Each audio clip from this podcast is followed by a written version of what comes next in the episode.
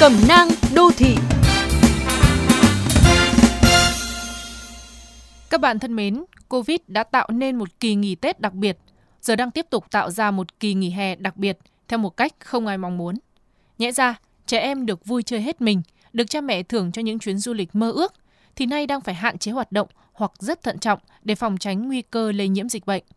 Và cũng như lần trước, trẻ lại đối mặt với sự chán nản, bức bối khi phải ở nhà suốt ngày, thiếu các vận động thể chất, thiếu sự kết nối chia sẻ trực tiếp cùng chúng bạn.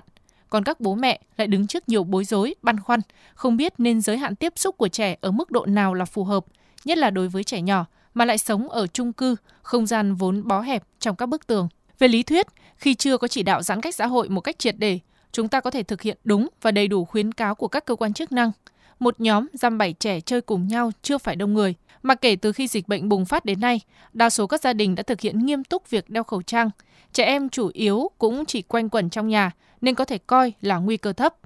Nhưng nguy cơ lúc nào cũng tồn tại, bởi chẳng ai biết được gia đình hàng xóm có đeo khẩu trang thường xuyên như nhà mình hay không, có tiếp xúc nào thiếu an toàn gần đây hay không.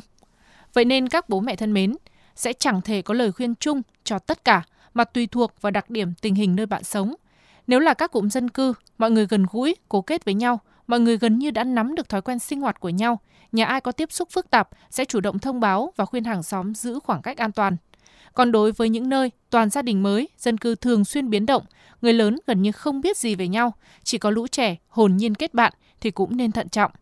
Trường hợp bố mẹ cho con chơi cùng hàng xóm, đừng quên nhắc con thường xuyên rửa tay, không ăn uống chung, không đưa đồ chơi lên miệng, giữ không gian vui chơi của con luôn thoáng đãng sạch sẽ. Lựa chọn nào cũng có hai mặt và ít nhiều đều tiềm ẩn rủi ro. Các bố mẹ hãy quan sát, nắm bắt thông tin với tất cả sự nhạy cảm của mình để có lựa chọn phù hợp cho con trong giai đoạn đặc biệt này.